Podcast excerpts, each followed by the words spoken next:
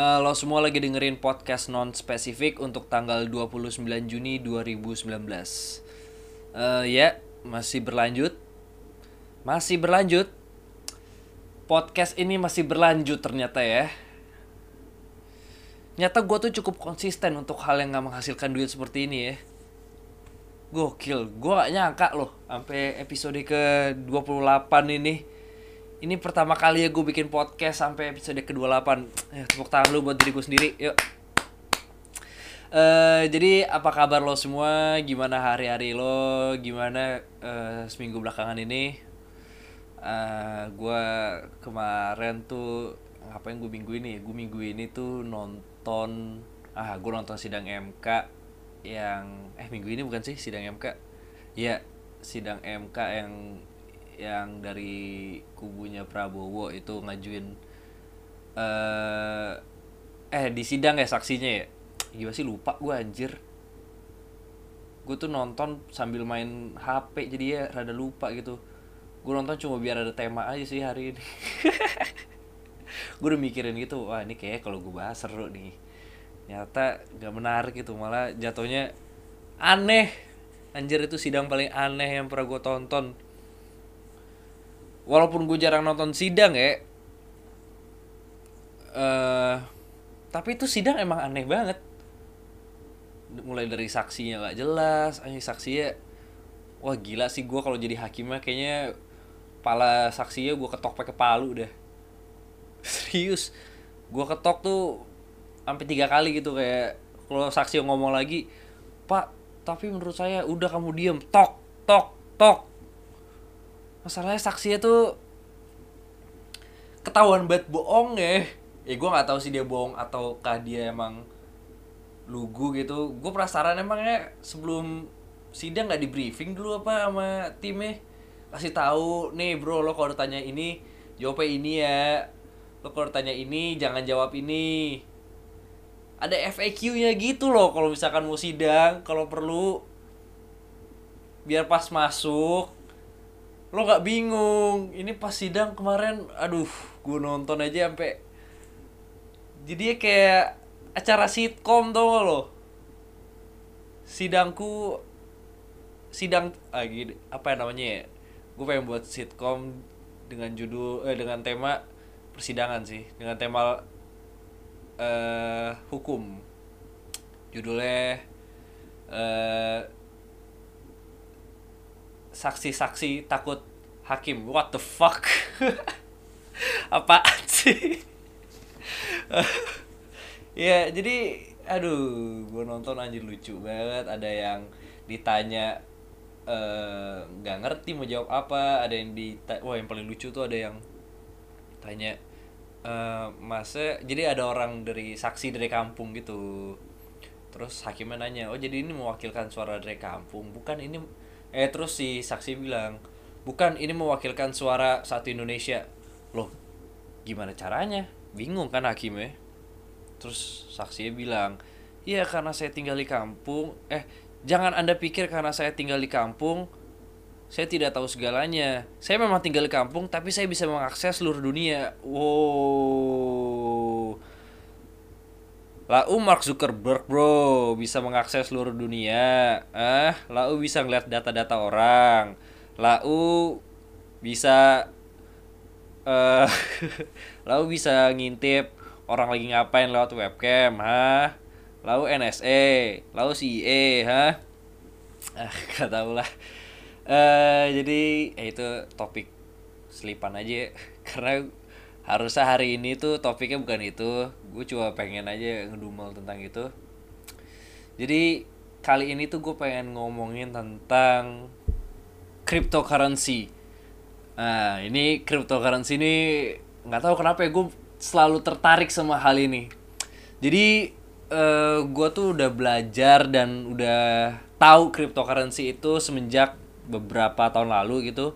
Kayaknya dua atau tiga tahun lalu deh gitu dan ternyata cryptocurrency ini menarik banget buat gue ya. Jadi buat lo semua yang misalkan eh, belum tahu apa itu cryptocurrency jadi cryptocurrency itu adalah mata uang digital. Mungkin kalau kalian pernah dengar bitcoin nah itu cryptocurrency.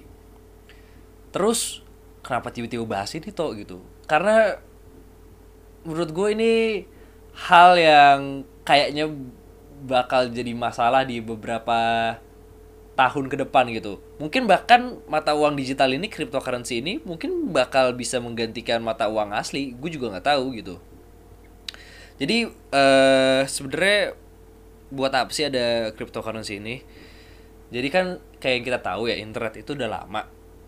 Eh, internet itu udah ada ta dari tahun 90-an, cuman eh sistem pengiriman uang kita itu masih mengikuti cara tradisional. Kayak kalau misalkan lo lihat eh, bisnis-bisnis lain atau industri-industri lain, mereka tuh udah berkembangnya mengikuti internet. Kayak misalkan Gojek gitu. Sekarang kita gara-gara ada internet, kita bisa pesen ojek lewat internet. Atau misalkan eh apa ya yang ada internet eh Spotify. Sekarang semenjak ada Spotify, kita bisa ngirim kita kita bisa streaming lagu lewat internet. Cuman itu eh bisnis atau industri finansial itu enggak walaupun udah dari internet ya, tetap aja caranya itu masih cara lama. Mungkin kalau kita mikirnya, ya semenjak ada internet kita tuh sekarang ada m banking tahu gak sih gitu. Kita sekarang jadi lebih eh, eh, kata siapa internet nggak mempengaruhi industri finansial. Mempengaruhi gue bilang. Ya gue nggak bilang 100% nggak mempengaruhi pasti mempengaruhi. Cuman cara pengiriman duitnya itu masih pakai cara yang lama gitu. Kalau misalkan nih eh pok gimana ya? Gue jelasin biar yang enak. Jadi tujuannya dibikin cryptocurrency ini adalah biar kita bisa mengirim duit secara peer to peer. Apa itu peer to peer? Jadi ngirim duitnya ya dari gua ke lu. Dari gua Duto ke temen gua. Anggaplah ada temen gua namanya Andri. Jadi gua ngirim duit secara real time secara asli. Jadi misalkan gue punya 100 dolar duit 100 dolar itu langsung ke Andri. Nggak perlu lewat bank nggak perlu lewat perantara lain nggak perlu lewat makelar dan lain-lain dan kalau jadi masalah ya kenapa kita nggak ngelakuin itu gitu. Padahal udah ada internet yang bisa ngirim apa pun gitu. Eh padahal kita bisa ngirim file lewat internet secara mudah gitu loh gitu. Cuman yang menjadi masalah ngirim file dan ngirim duit itu dua hal yang berbeda. Kalau misalkan kita ngirim file itu sebenarnya kita bukan ngirim file. Anggaplah gue pengen ngirim lagu gue anggaplah gue musisi terkenal gitu. Anggaplah gue buat band namanya eh the the the Bee Gees gitu. The Bee Gees eh the Bee Gees sudah ada. Eh, atau enggak gue gua buat solo gitu namanya Duto and the Friends. Jadi Duto and the Friends ini baru buat lagu dan gue pengen lagu gue ini itu didengar sama temen gue di eh, Jawa Timur ya otomatis gue tinggal buka laptop gue gue kop eh, gue kirim file gue ke teman gue di Jawa Timur itu kan. Cuma sebenarnya yang terjadi di belakang itu lo nggak ngirim file ya lo ngirim kopian dari file. Jadi sebelum kekirim file itu secara otomatis dia nge-copy dirinya sendiri baru yang dikirim ke teman gue itu hasil kopiannya.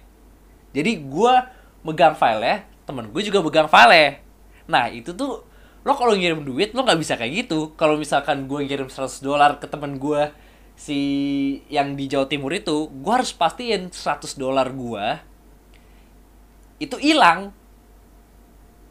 Gue harus pastiin gue udah gak megang 100 dolar lagi. Yang megang itu si temen gue di Jawa Timur ini. Nah itu yang susahnya. Eh ngirim duit lewat internet. Makanya ketika lo ngirim duit lewat internet lewat m banking itu itu masih ada perantara bank yang gunanya apa? Itu untuk memverifikasi transaksi lo. Nah cryptocurrency ini bertujuan untuk menghilangkan itu loh.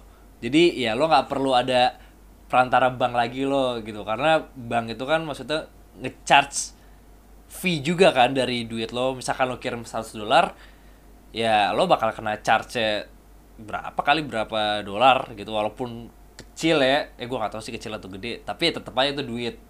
Dan gue gak suka duit gue diambil orang ini gue aja nggak suka duit gue diambil abang gue sendiri apalagi diambil bank. Fuck lu bang. Nah uh, jadi itulah cryptocurrency gitu. Dan cryptocurrency ini tuh nggak mengenal geografis. Dia nggak peduli lo tinggal di Indonesia ke lo tinggal di uh, Amerika ke lo tinggal di uh, apa Australia ke. Dia nggak mengenal itu.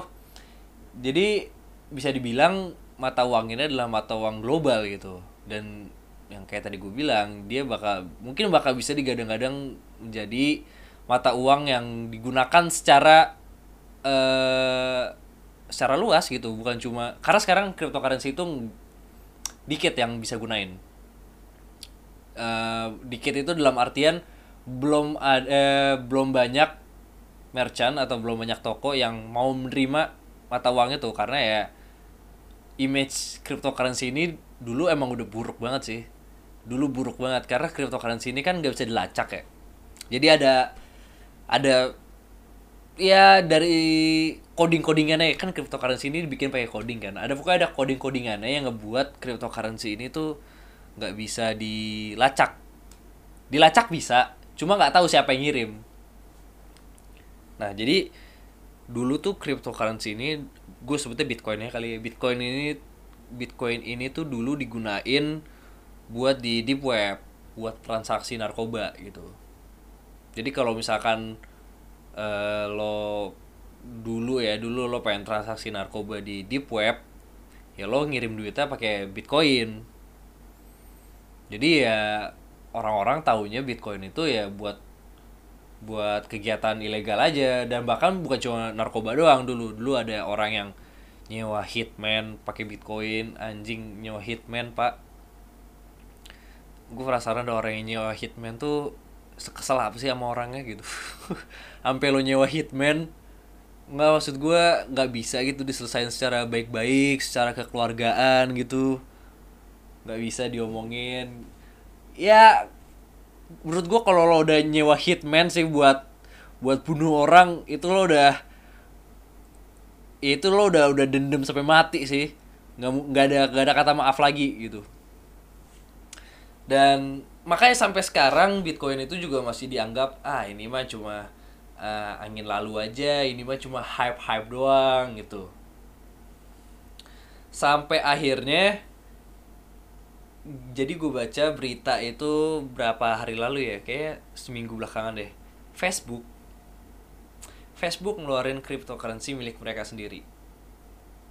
Facebook salah satu perusahaan terbesar perusahaan terinovatif atau kalau kata nyokap gue perusahaan paling millennials mereka ngeluarin cryptocurrency sendiri uh, ini tuh sebenarnya menurut gue ya menurut gue ini Facebook ngeluarin cryptocurrency sendiri ini tuh ada plus minusnya sih plusnya adalah orang-orang jadi beranggapan ya apa ya mengubah persepsi orang-orang yang tadi ya menganggap kalau cryptocurrency itu adalah hal yang buruk, hal yang cuma digunain untuk transaksi gelap aja. Mungkin semenjak ada uh, si cryptocurrency milik Facebook ini atau namanya apa ya? Lupa gue namanya. Namanya kalau nggak salah Libra deh. Iya Libra. Jadi semenjak ada si Libra ini eh uh, ya mungkin orang-orang bakal nerima cryptocurrency itu sebagai hal yang ya udah buat pembayaran aja apalagi Facebook itu kan salah satu perusahaan sosial media ya terbesar juga uh, dan dengan user yang berapa ya usernya kalau salah dua dua m apa dua triliun itu pokoknya dua depannya deh dua puluh kali ya apa nggak tahu gue lo jangan tanya gue mulu nah apaan sih gue ngomong sendiri susah banget ya nah jadi di ya mungkin secara uh, Facebook itu malah bisa naikin nama cryptocurrency itu sendiri, naikin nama Bitcoin. Oh ya, cryptocurrency itu cu bukan cuma Bitcoin ya, ada beberapa. Ada mungkin kalau lo pernah dengar ada Ethereum, ada Ripple, ada uh, Tron. Ada banyak lah gitu. Nah, mungkin bisa naikin uh, cryptocurrency lain gitu. Karena ya dengan diberlakukannya cryptocurrency punya Facebook itu otomatis ya transak gue yakin ya gue yakin transaksi di Facebook nanti bakal pakai cryptocurrency gitu bakal pakai si Libra ini dan bagus gitu gue sih setuju e, cuman yang jadi permasalahannya yang jadi ketakutan semua orang e, Facebook kan maksudnya udah terkenal dengan mining data ya. Kayak kema beberapa waktu lalu tuh Facebook pernah kena kasus yang apa sih yang dia ngasih data ke Cambridge Analytica kayak yang Zuckerberg sampai di di sidang gitu yang kayak robot sidangnya anjing sidangnya kayak diem doang gitu. Gue penasaran deh kalau dia ikutan. Coba aja yang yang yang sidang Zuckerberg itu yang datang tuh yang jadi saksi di MK tuh pasti seru itu sidangnya. Kayak ditanya apa jawabnya apa. Nah uh, dengan dengan track record Facebook yang emang mining data dan ditambah lagi Facebook sekarang ngeluarin Libra yang di mana mereka bisa tahu transaksi kita gitu data transaksi kita Facebook tuh udah punya data pribadi kita mulai dari nama kita, lokasi kita, teman-teman kita, apa yang kita suka. Pokoknya semua data itu udah dimiliki Facebook. Ditambah lagi sekarang dia pengen ngeliat data transaksi kita. Ngeri ya sih? Kalau lo pernah nonton film Mr. Robot, lo tahu kan ada ada musuhnya gitu yang namanya Evil Corp.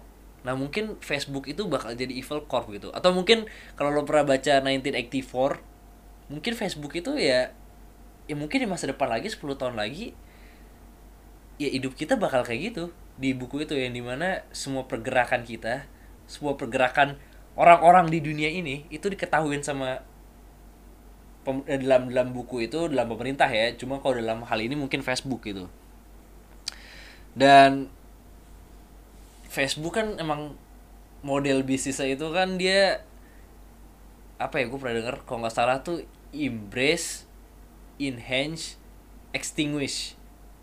Embrace, enhance, extinguish. Terima, tingkatkan, hilangkan. Kayak kalau misal lo masih ingat dulu ada Snapchat, sekarang sih sempat ada masih ada juga Snapchat kayak baru naik lagi itu gara-gara apa sih filter apa sih kemarin lupa gue. Yang filter uh, filter jadi ubah gender gitu. Jadi kan dulu kayak gitu kan maksudnya Snapchat keluar Facebook ngeliat wah ini produknya bagus nih mereka ngeluarin kayak uh, fitur bikin video gitu yang akhirnya sama Facebook di embrace diambil teknologi ya di di di diserap teknologi ya. Yang akhirnya jadi instastory. Setelah jadi instastory sama Facebook di enhance fitur instastory itu ditambahin fitur-fitur uh, filter-filternya ditambahin uh, stiker tambahin lo bisa naro gif di sana gif gif apa gif gif gitu tambahin gif setelah itu apa yang dilakuin Facebook? Ya extinguish. Hilangkan. Matiin Snapchat. Makanya maksudnya Snapchat kan ya dulu sempet mati kan. Semenjak ada instastory di Facebook eh, di Instagram gitu ya Snapchat mati. Apalagi coba? Uh, WhatsApp enggak sih? WhatsApp dibeli sama Facebook ya?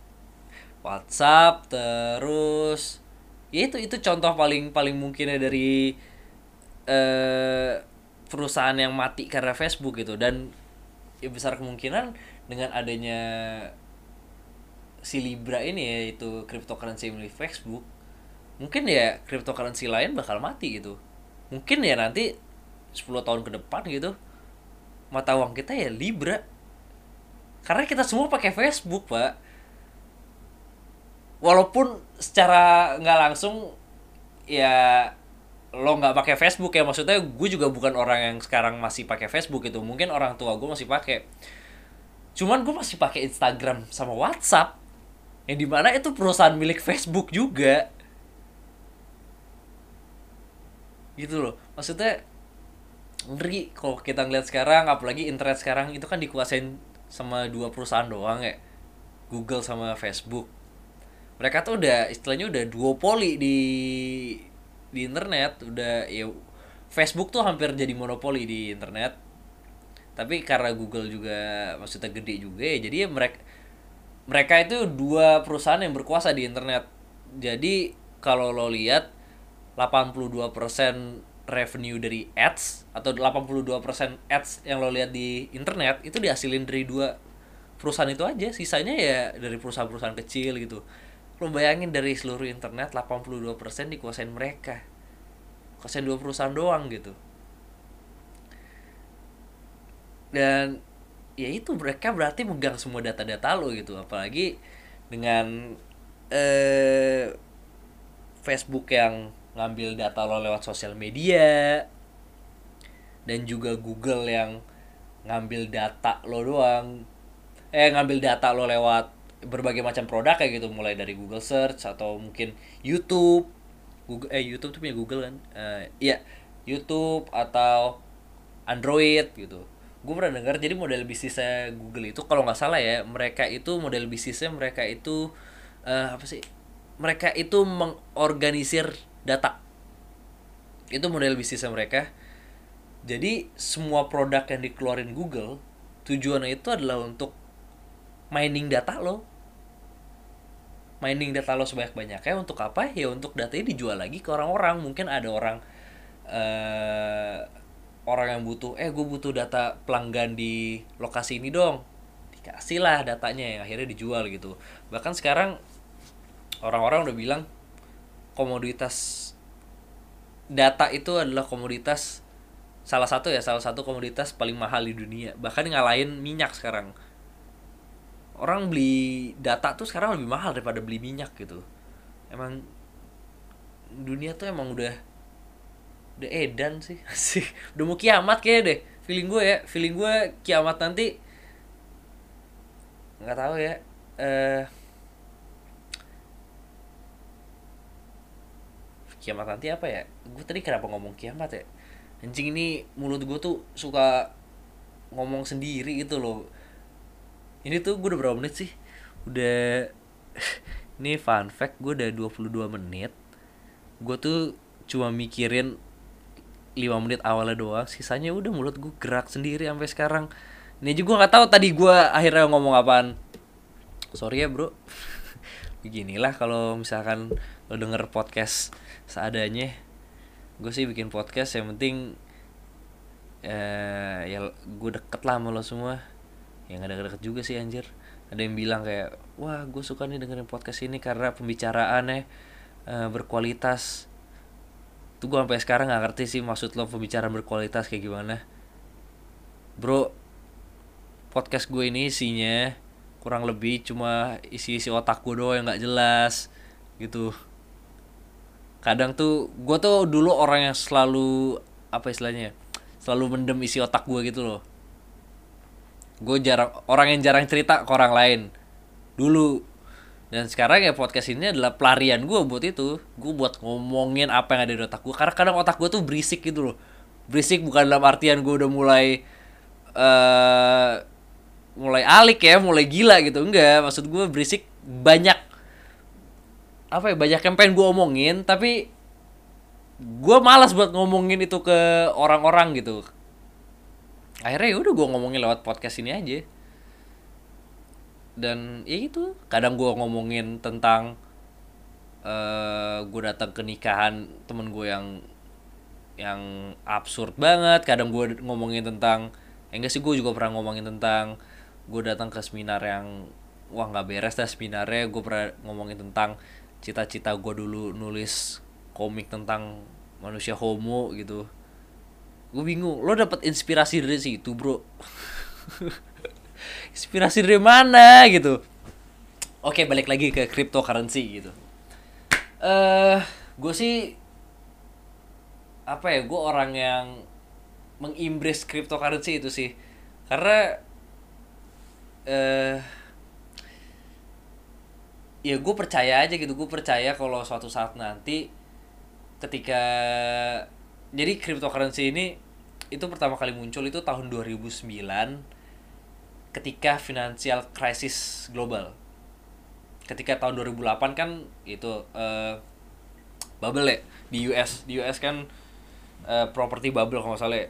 jadi semua eh banyak bank tutup di US finan uh, kondisi finansial lagi berantakan. Akhirnya di waktu itu muncul tuh uh, cryptocurrency pertama Bitcoin dan yang ngeluarin itu namanya Satoshi Nakamoto. Dan sampai sekarang itu nggak ada yang tahu Satoshi Nakamoto ini siapa. Nggak ada yang tahu. Ada yang bilang Satoshi Nakamoto ini orang asli itu emang nama asli ya Satoshi Nakamoto. Ada yang bilang Satoshi Nakamoto ini ternyata CIA nggak ada yang tahu gitu ya terserah orang-orang aja mau mikir Satoshi Nakamoto ini siapa. Kalau menurut gue sih Satoshi Nakamoto kayaknya cuma mas-mas biasa gitu ya yang nggak ada kerjaan akhirnya ya udah coding coding eh jadi bitcoin. Nah akhirnya keluar uh, cryptocurrency pertama itu dan uh, yang bikin cryptocurrency menarik itu maksudnya yang bikin bitcoin menarik itu ya karena harganya gila-gilaan gitu pertama kali keluar itu bitcoin itu kalau nggak salah harganya itu di bawah satu dolar deh. Kalau nggak salah ya sekarang itu lo tahu harganya berapa? Sebelas ribu dolar. Gila banyak orang yang tiba-tiba jadi bilioner gara-gara nyimpan bitcoin dari awal-awal keluar gitu. Ketika harganya masih satu dolar ya udah ada yang beli berapa gitu. Ya lo modal 10 dolar aja ya sekarang kalau lo tabung dari awal keluarnya sampai sekarang lo tabung ya udah jadi kaya raya lo sekarang. Dan terus setelah itu Bitcoin keluar tapi Bitcoin pada saat itu ya sebenarnya sekarang sih? Jadi eh, cuma alat pertukaran aja alat perpindahan eh, aset gitu. Jadi lo coba bisa ngelakuin pindah-pindah duit doang kalau pakai Bitcoin ya gitu. Makanya nggak lama setelah itu muncul eh, ada yang namanya altcoin itu altcoin itu sebenarnya adalah cryptocurrency lain, mata uang lain yang dibuat setelah Bitcoin, namanya altcoin dan itu macam-macam. Ada yang namanya Ethereum gitu, yang kayak gue bilang. Muncullah Ethereum beberapa lama setelah Bitcoin keluar gitu dan Ethereum ini itu selain lo bisa mindah-mindahin aset lo Ethereum ini lo bisa mindahin duit lo bisa mindahin informasi lo juga bisa bikin platform di atas Ethereum ini. Anggaplah Ethereum ini kayak kayak kayak apa ya? Kayak iOS lo bisa bikin aplikasi di atas itu lo bisa mungkin lo pengen buat aplikasi kalender lo bisa buat aplikasi logistik. Nah semenjak setelah itu mulai tuh banyak banyak orang yang bikin aplikasi di di Ethereum ini. Uh, dan mungkin ya mungkin eh gue pernah dengar ada yang namanya aplikasi namanya Decentraland gitu. Ini menarik banget Decentraland. Jadi di Decentraland itu dia ngebuat uh, game game virtual reality model Ready Player One. Tapi di atas uh, blockchain ini eh, di atas cryptocurrency. Jadi cryptocurrency ini teknologi di baliknya itu adalah namanya blockchain. Jadi si Decentraland ini dia itu ngebuat dunia virtual di atas blockchain ini di atas teknologi yang dipakai buat ngebuat Bitcoin dan Ethereum ini. Dan itu udah itu udah keluar lama kalau nggak salah 2014 ya si Decentraland ini. Ya modelnya ya udah jadi walaupun gambarnya masih jelek ya gambarnya belum sebagus asli ya tapi lo udah bisa masuk sana lo udah bisa jalan-jalan di sana dan unik kayak di sana itu sepetak tanah dijualin. Jadi sepetak tanah tuh ada harganya. Ada harganya dan seingat gue ya ketika lo misalkan masuk ke Decentraland itu kan lo uh, spawn gitu ya kan lo spawn ke satu tempat gitu. Anggaplah lo kayak ya pertama kali lo start gitu lo pencet start di Decentraland lo masuk ke dunianya lo muncul di satu tempat. Anggaplah tempatnya itu namanya band anggaplah itu kayak bandara gitu kayak bandara. Nah tanah-tanah di sekitar bandara itu itu dijual dengan harga kok nggak salah ya satu petaknya itu satu juta dolar. Kalau nggak salah gue lupa berapa gitu. Pokoknya di atas seratus ribu dolar ya. Dan itu semua udah laku. Itu semua udah laku. Gila nggak lo? Tanah virtual dihargain semahal itu nggak tahu sih gue kalau emang misalkan ya ke depannya VR makin uh, canggih blockchain juga makin canggih ya mungkin orang-orang yang cuan banyak ya orang-orang yang beli tanah di sekitar itu di di sentral itu karena ya lo bayangin aja lo udah beli tanah lo bisa buat apa aja di sana lo bisa buat toko lo bisa buat anggaplah lo taruh banner billboard di dunia itu ya istilahnya lo bisa ngelakuin apa aja lah di sana. Kecuali bermain Tuhan ya anjay. Eh uh, aja sebenarnya ini referensi ini masih banyak banget yang pengen gue bahas gitu. Cuman ini udah setengah jam gue gue takutnya kalau misalkan gue bahas tentang hal yang terlalu technical gini apalagi di menit-menit setelah setengah jam gini takut takut eh takutnya tuh ya udah gak ada yang dengerin gitu karena gue akuin ini bahasan yang sedikit membosankan gitu. Gue aja ngakuin bosan gitu. Ini gue ngomongnya ambil ngantuk gitu. Hah, gimana? Gimana gimana? Gitu. Eh uh, gue pengen sih bahas cryptocurrency lagi karena banyak banget yang belum dibahas. Apa itu blockchain apa itu Ethereum apa itu uh, ada namanya smart contract juga oh ya fun fact orang yang buat Ethereum itu ketika dia buat Ethereum itu adalah uh, dia umurnya baru 19 tahun. Dan setelah Ethereum keluar dia itu jadi orang keberapa ya kalau nggak salah salah satu dari 10 orang terkaya di Rusia. Jadi dia orang Rusia umur 19 tahun buat Ethereum langsung jadi 10 orang terkaya di Rusia. Kalau nggak salah ya 10 orang apa berapa gitu. Pokoknya orang jadi orang kaya lah dia umur 19 tahun itu namanya itu Vitalik Buterin. Lo cari coba. Orangnya kayak alien orangnya. Itu kalau bukan maksudnya wah orangnya aneh banget. Kurus palanya gede mukanya aneh.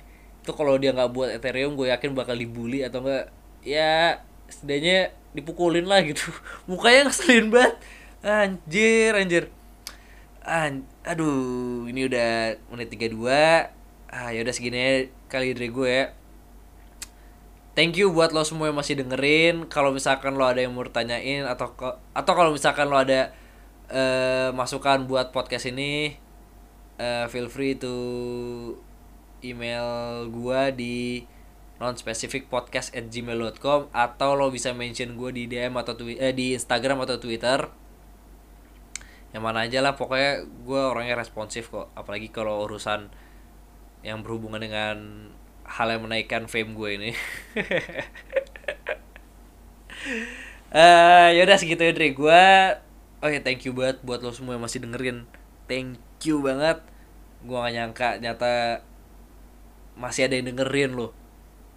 Thank you thank you banget. Karena beberapa hari uh, beberapa episode ke belakang tuh gue sengaja nggak nggak gue iklanin gitu. Maksudnya nggak gue iklanin tuh nggak gue post di story nggak gue post di twitter. Gue pengen lihat seberapa banyak sih yang dengerin kalau nggak gue post nyata masih lumayan gitu loh masih ya masih setengahnya lah dari yang biasanya. Ayo ah, udah segitu dari gue thank you banget buat lo semua yang masih dengerin ini. Ya, ketemu lagi minggu depan kalau misalkan gue masih ada semangat buat bikin podcast ini ya. Ya udah segitu dari gue bye